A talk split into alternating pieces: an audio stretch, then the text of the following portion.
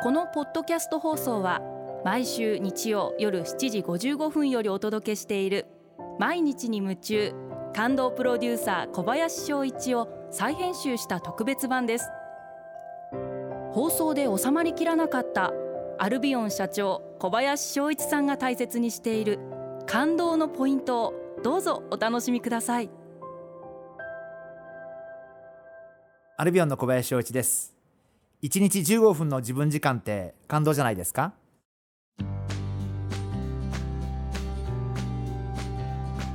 最近なんですけれども私は1日15分ぐらい、あえてフランス語の勉強をするようにしています。まあこれは仕事中にちょっと空いた時間に、えー、15分時間をとって、えー、日本語の文章を読んでそれをフランス語の文章を口にするということをやっています。今だいたい多分もうそうですね500ぐらいの文章がフランス語の文章が頭の中にもうすでに入ってると思うんですけど日本語を見た瞬間に、えー、フランス語の文章がすぐ出るようになっています。でまあなぜやってるかって言われると特に理由はなくてやっぱり昔フランスに住んでた時期があってあの当然その時はフランス語がすごく自由自在に、えー、スラスラと出てくるようになっていてまあ最近なかなか、えー、フランスに出張することも昔に比べたら激減しましたし、えー、フランス人の方と接する機会も、えー、本当に減ってしまったんでまあそんな中で、まあ、もちろんだんだんフランス語ができなくなっていく自分がいてまあ仕方がないことなんですけどでもやっぱり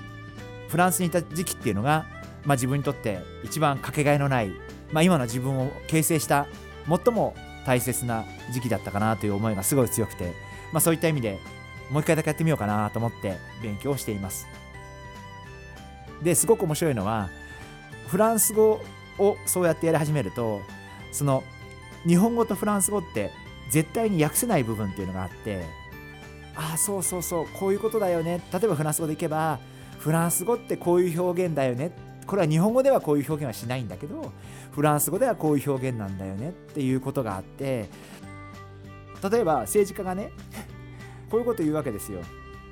支配したい時に人気があるだって。そんなのは今まで見たことがない。とかっていう表現があるわけですね。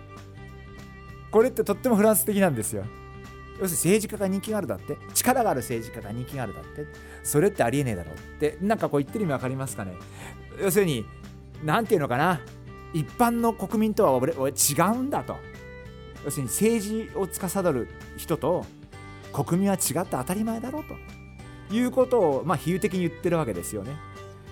なんかそういうのがすごくこうね何て言うのかな。言葉をポエティックにするのが好きな国民なんで哲学的な表現が好きって言った方がいいですかね日本人だったら本音奥ゆかしいから本音言わないで表面上の言葉で割と綺麗なことを言うだから裏にある裏にある本音を隠して皮肉っぽく全部言うと